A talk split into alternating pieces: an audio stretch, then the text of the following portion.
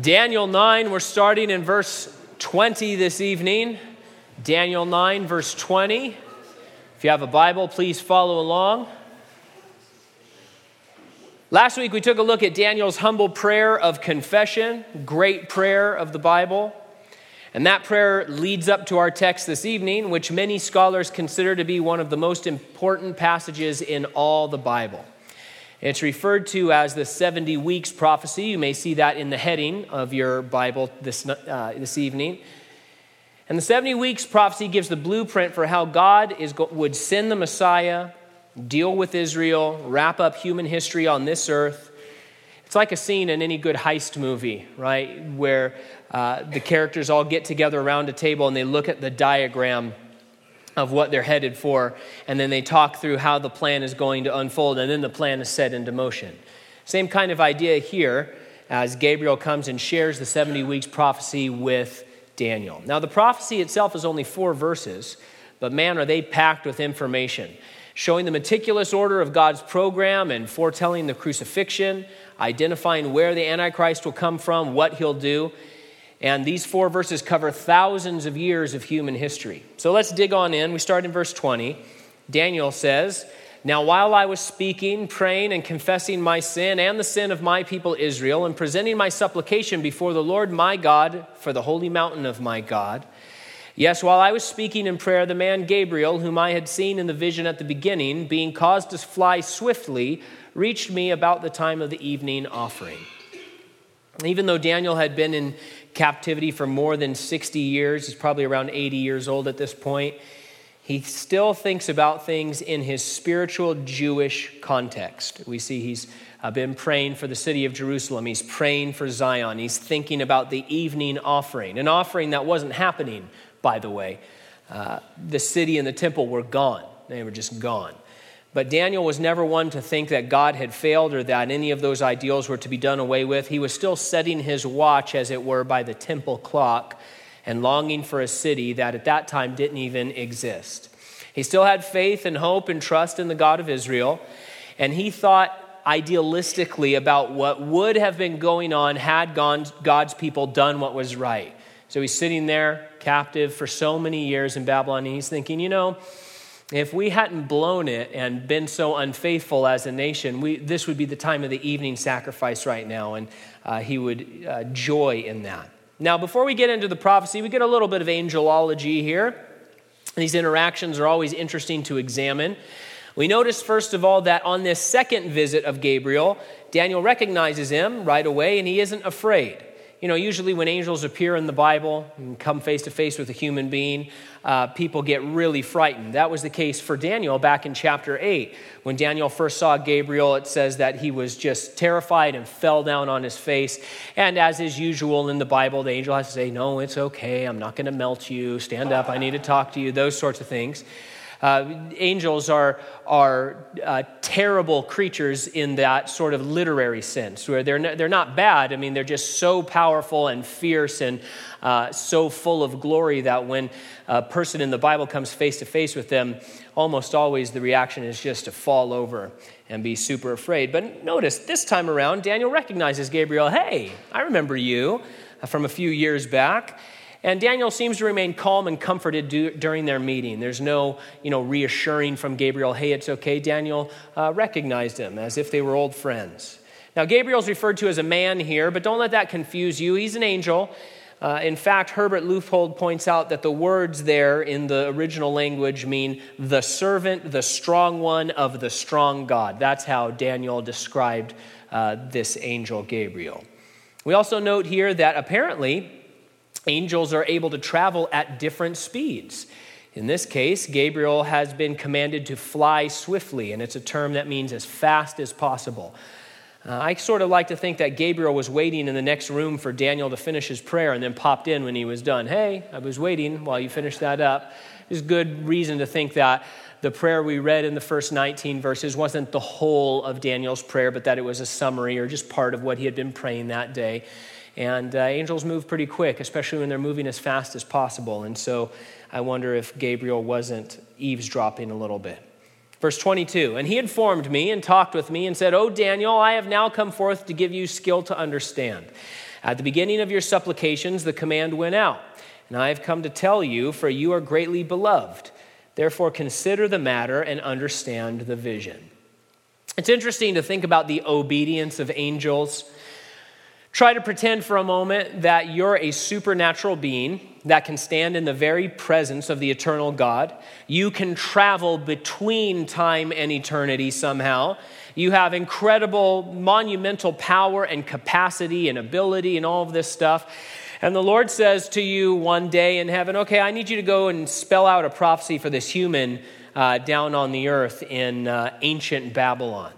I imagine it would be something like us trying to explain the plot of a movie to our dog at home, maybe. And maybe that's not fair. Okay, so how about this? It reminds me of the super technical and accomplished IT guy at work right? He went to school, he got his computer, computer science degree. He can create amazing programs that can do all sorts of things with a few lines of code. He's part of pushing the limits of what connectivity means in the digital age. And then he gets the trouble ticket at work. Hey, Bill down on the fourth floor needs you to show him how to open his email. and the guy's thinking, you know, I can like set up a server farm right now for you if you want. You know, I could write a program that does all of this different stuff. And okay, I'll go down there. I have a friend who works as a IT guy for one of the schools. And so this afternoon I said, hey, give me some of the these kind of calls that you get. Give me some of the calls that uh, are, are a little bit below your pay grade. And one of the ones he talked about, he said, one I get surprisingly a lot is, hey, my printer's not working. All right, what's happening? Well, I've sent it to print 60 times. And there's a box that says out of paper, but it won't print. Okay, so what you're going to need to do, I'll come down and put the paper in there for you. But I don't know. Uh, that's kind of how I think. I, I, sometimes wonder if angels are like, okay, that, that's fine. I'll, I'll spell this out for him. But you know what? Gabriel doesn't complain. He's happy to do whatever the Lord asks him to do, whether it seems below his pay grade or not. So now our prophecy begins in earnest. We'll take it in phrases there, starting in verse 24. 70 weeks are determined for your people and for your holy city. And so here we have the scope and the setting of God's prophetic plan for this world. Let's start with the setting. God's prophetic plan centers on a particular place and a particular people. The place is Jerusalem, the people are the Jews. That doesn't mean that the Lord doesn't have other things He's accomplishing in other places around the world and with other people throughout time. He does, of course, most certainly. He's worked in our lives, He's working all around the world right now.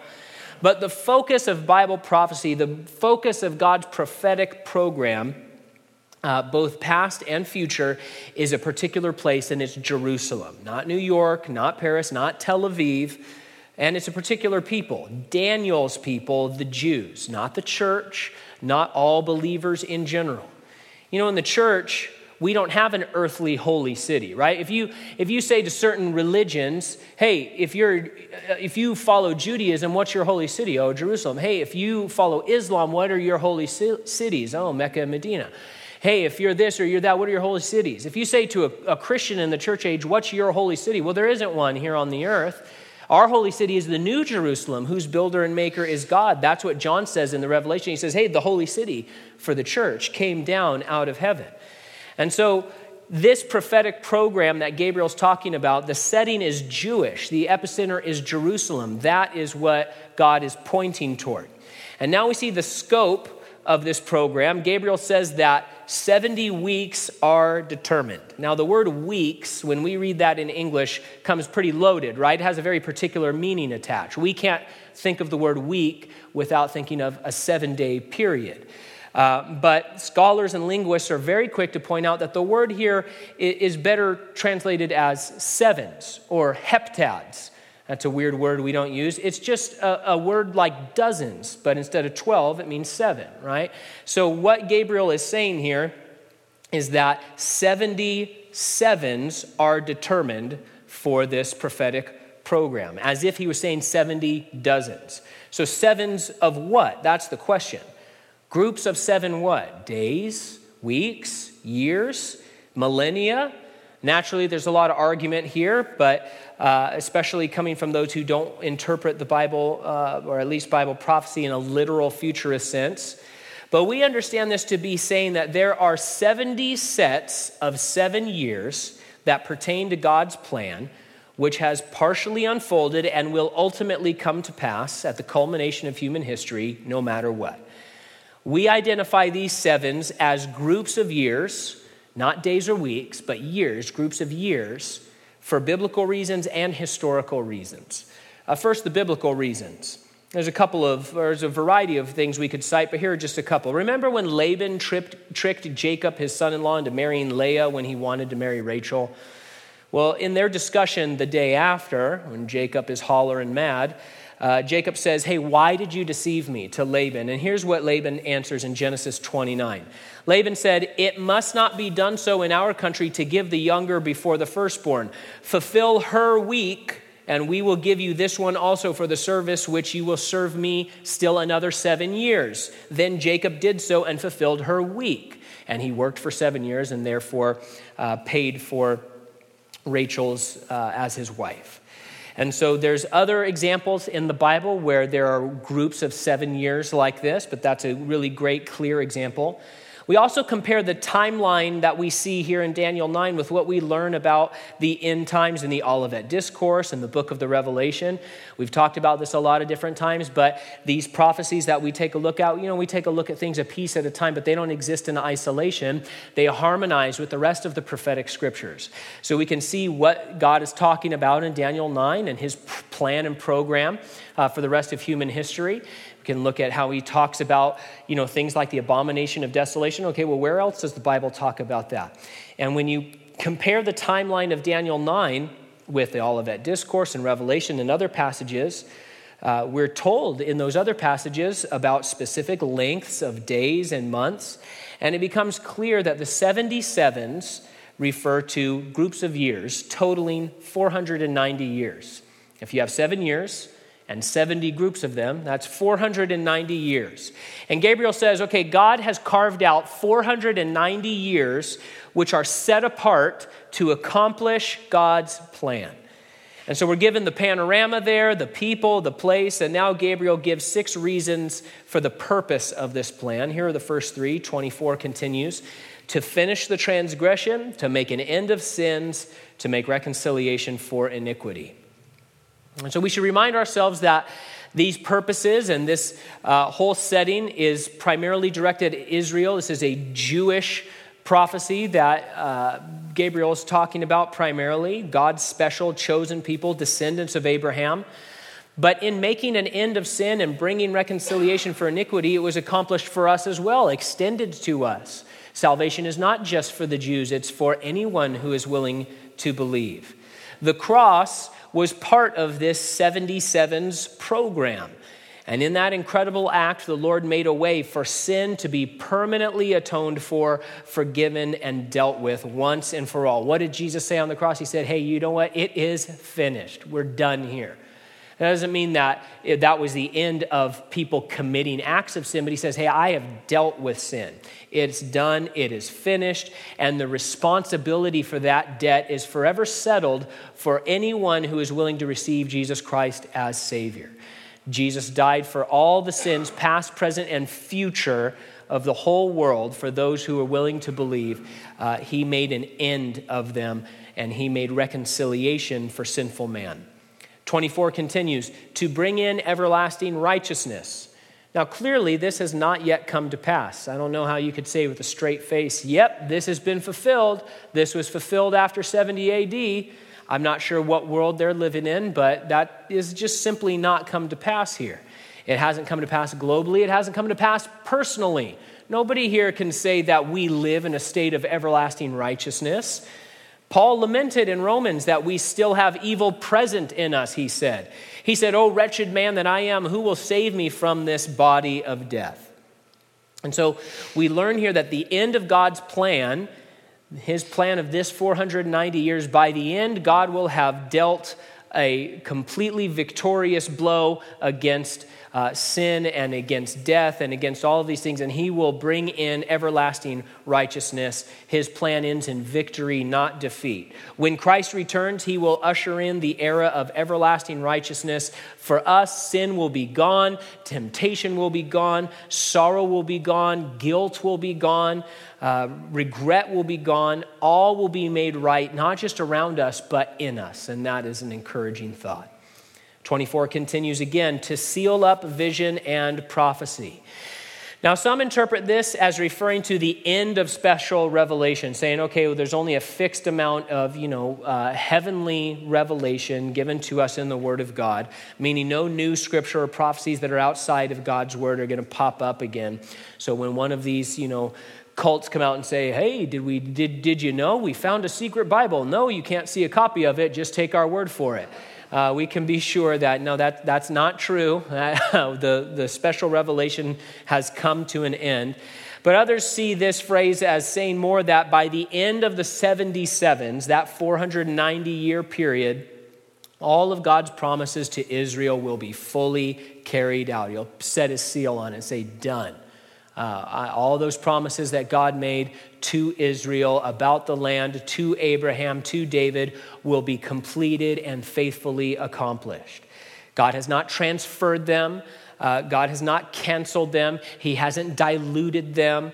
God has put his plan for Israel on hold in the current time, but he's going to finish out this 490 year program once the church age is over. We'll get to that a little bit more in a moment.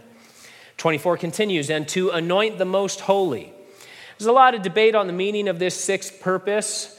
Some apply it to Jesus Christ, others apply it to the temple after Antiochus Epiphanes defiled it. We talked about him a number of weeks ago. Some ascribe it to the millennial temple. Uh, we'll find out one day which one that is.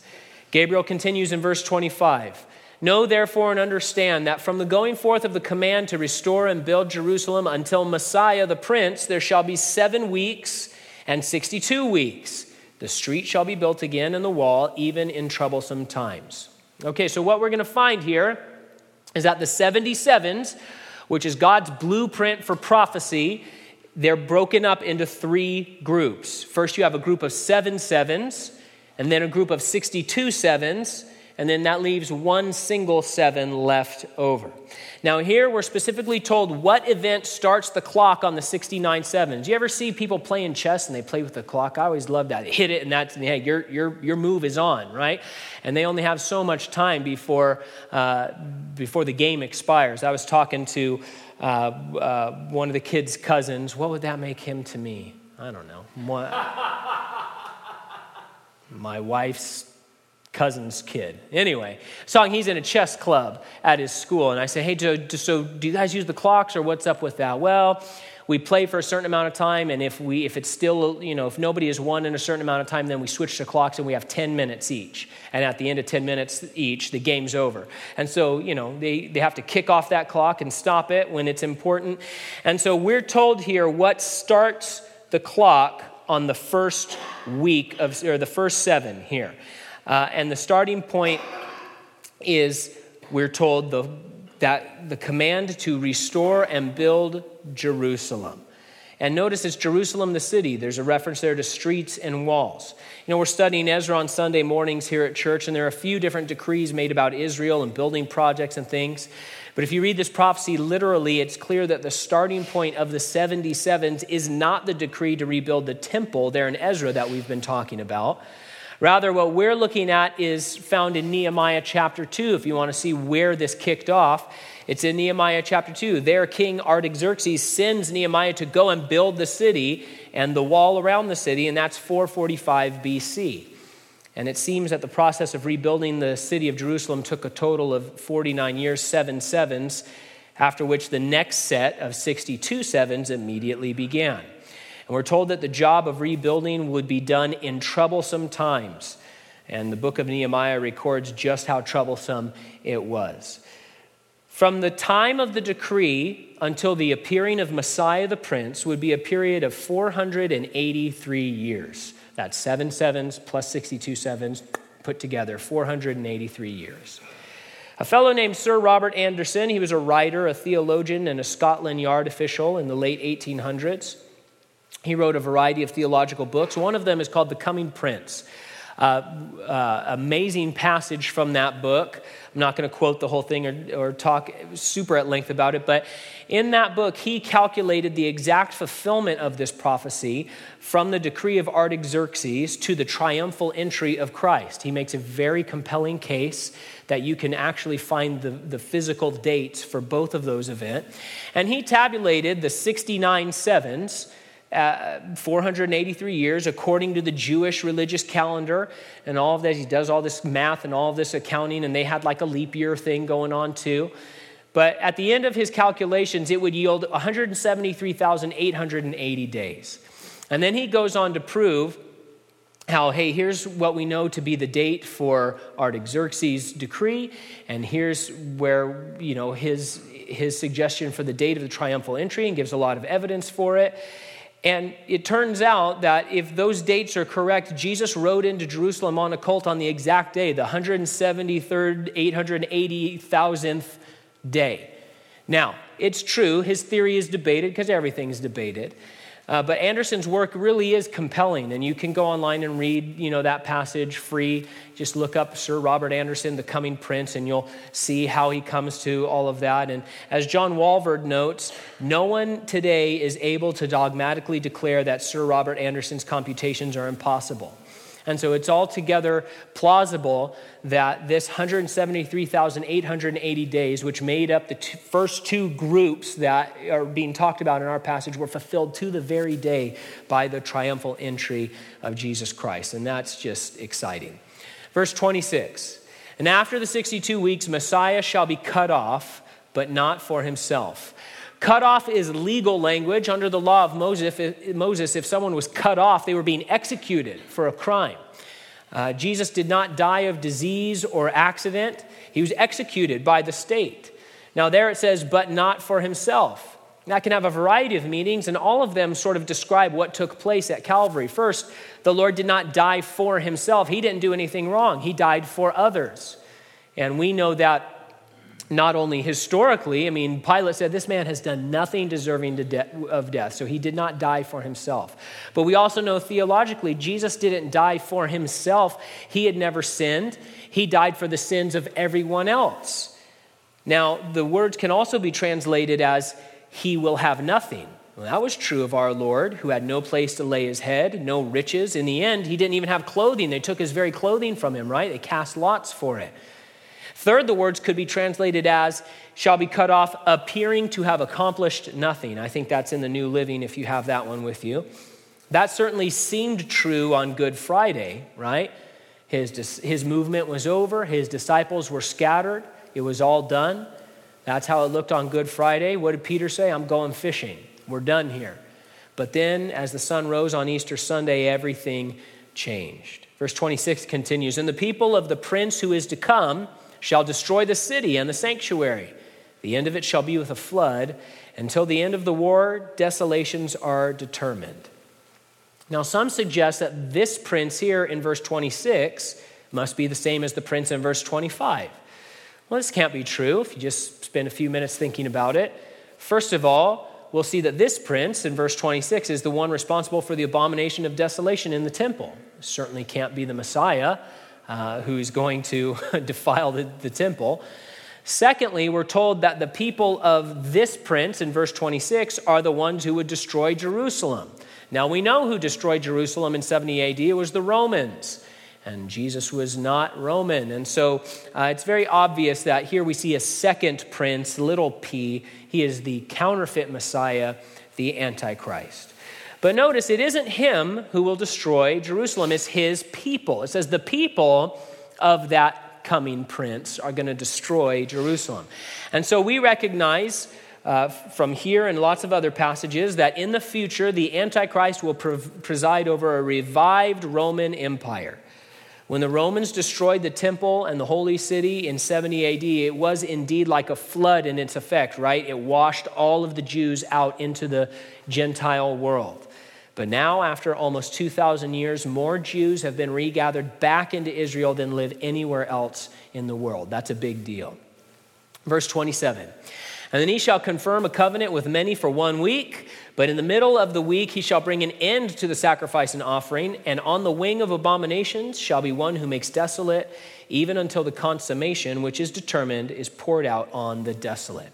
Now, Jesus specifically quoted this verse in Matthew 24. And he said it was a yet future event. He says, hey, when you see this. And so uh, this was not fulfilled by Antiochus Epiphanes, who came before Jesus. This was a yet future event. It was future to Jesus, it's still future to us. And we also learn from other passages that talk about the abomination of desolation, specifically the Olivet Discourse, where Jesus was talking. He says that this, this thing that we're reading about right here is going to precede the second coming. And so this is a yet future event. In verse 27, we see the final seven, the final heptad. It's called the final week, right? It's its starting point, we're told, is when the Antichrist makes a seven year peace treaty with Israel. Uh, sometimes we make a, a, small mistake in thinking that, well, the tribulation begins with the rapture of the church. That's not actually true. The tribulation begins, that seven year period begins when the Antichrist forms a peace treaty with Israel, according to Daniel here.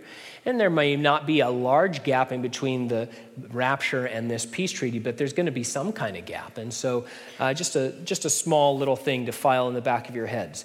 But that is what is going to start up the final week of this prophecy.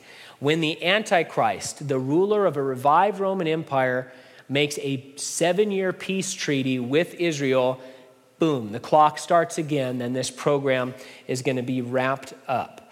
And we're told that what he will do is not only secure them with peace and guarantee them peace from their enemies, but he will allow the Jews to once again worship and sacrifice in the temple. But after three and a half years, he's going to break that treaty. He's going to enter the temple. He'll demand to be worshiped, set up a blasphemous image, and make war against God's people. We're going to learn more about him in future chapters of Daniel. And so, this means that we are currently living in a gap between the 69th seven and the 70th seven. The first 69 were completed, and then it says the Messiah was cut off. So it was completed, Jesus died, and now we're living in a gap between the end of the 69th week and the start of the 70th week. And that's really not an unusual thing when it comes to Bible prophecy. Think of the very first prophecy in the whole Bible. It's there at the beginning of Genesis. What did God say to, to you know, Eve and the serpent? He said, you know, your seed to Eve is going to come, and you're, you're going to bruise his heel, but he's going to bruise your head, right?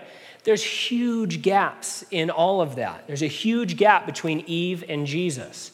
There's a huge gap between, you know, 33 years between Jesus arriving and Satan bruising his heel.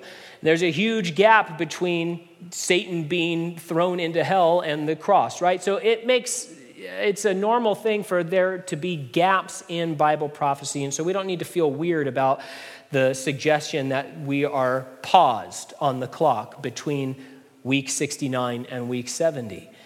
Notice how this prophecy is arranged. We're told the first seven kicked off by a decree. The clock stopped at the death of Messiah. Now we're waiting for that final seven to begin. The starting point is the signing of that false peace, which then will set in motion the events of the Great Tribulation. Read all about that in the book of the Revelation. Luckily, we in the church are not part of the 70th seven at all. We're going to be safe and secure in glory, face to face with our Savior. In the end, Despite the Antichrist's power and his desolations, he, the desolator, will be defeated and destroyed. All Israel shall be saved, and Messiah the Prince will return with power and great glory, and we will arrive with him. That's good news. This is God's prophetic program. It's centered on Jerusalem and the Jews. It's on hold as of right now as God accomplishes his work in the church age, that time between Pentecost and the rapture, where God is drawing out individuals from all over the world to be a part of his bride. Once that work is finished, the Lord will once again take up this prophetic program we learn about in Daniel 9, and the clock starts again on the final seven. The Lord will do all that He said He's going to do. He's going to do it just as He said He is going to do it, if that makes sense. Now, for us tonight as church age believers, I think there is a small devotional application uh, sort of tucked away in our passage. And it has to do with prayer. Remember, uh, it was Daniel's prayer that led into all of this prophecy. And there in verses 20 through 23, they kind of are referring to his prayer again. You've probably heard it said uh, that God answers every prayer with either yes, no, or wait, right? And kind of a popular you know, thing to hear from time to time. And you know, that may fit on a meme that you can share on Instagram, but that's not exactly what you see in the balance of the Bible. Uh, this prayer of Daniel is a good example. Daniel's there confessing his sin, you know, and, and talking about that. He's, he's talking about national repentance. He's praying about the end of the Babylonian captivity, specifically that God would fulfill, you know, what he was talking about in Jeremiah. And then what happens? How does God answer him? He doesn't give him a yes, no, or wait. Gabriel shows up, and his answer really has nothing to do with the prophecy of Jeremiah. In fact, he says, actually, Jerusalem's not only going to be rebuilt, it's going to be destroyed again. What? If you're following this, if you're Daniel, you're thinking, wait, my, the city's already been destroyed. And Gabriel's like, yeah, th- this other guy's going to come and he's going to destroy the city. Uh, did you not know that? uh, and so, what Daniel received from heaven that day had very little to do with his particular prayer in the opening verses. And so rather than say God answers every prayer with yes, no, or wait, which is just sort of a simplistic thing to say, it seems better to say that we can be sure that God always responds to our prayers. It's clear from the Bible that He's listening. It's clear that He desires to reveal Himself and to speak to us and to give us understanding. But His methods don't fit on a meme and we need to not keep pretending like they do.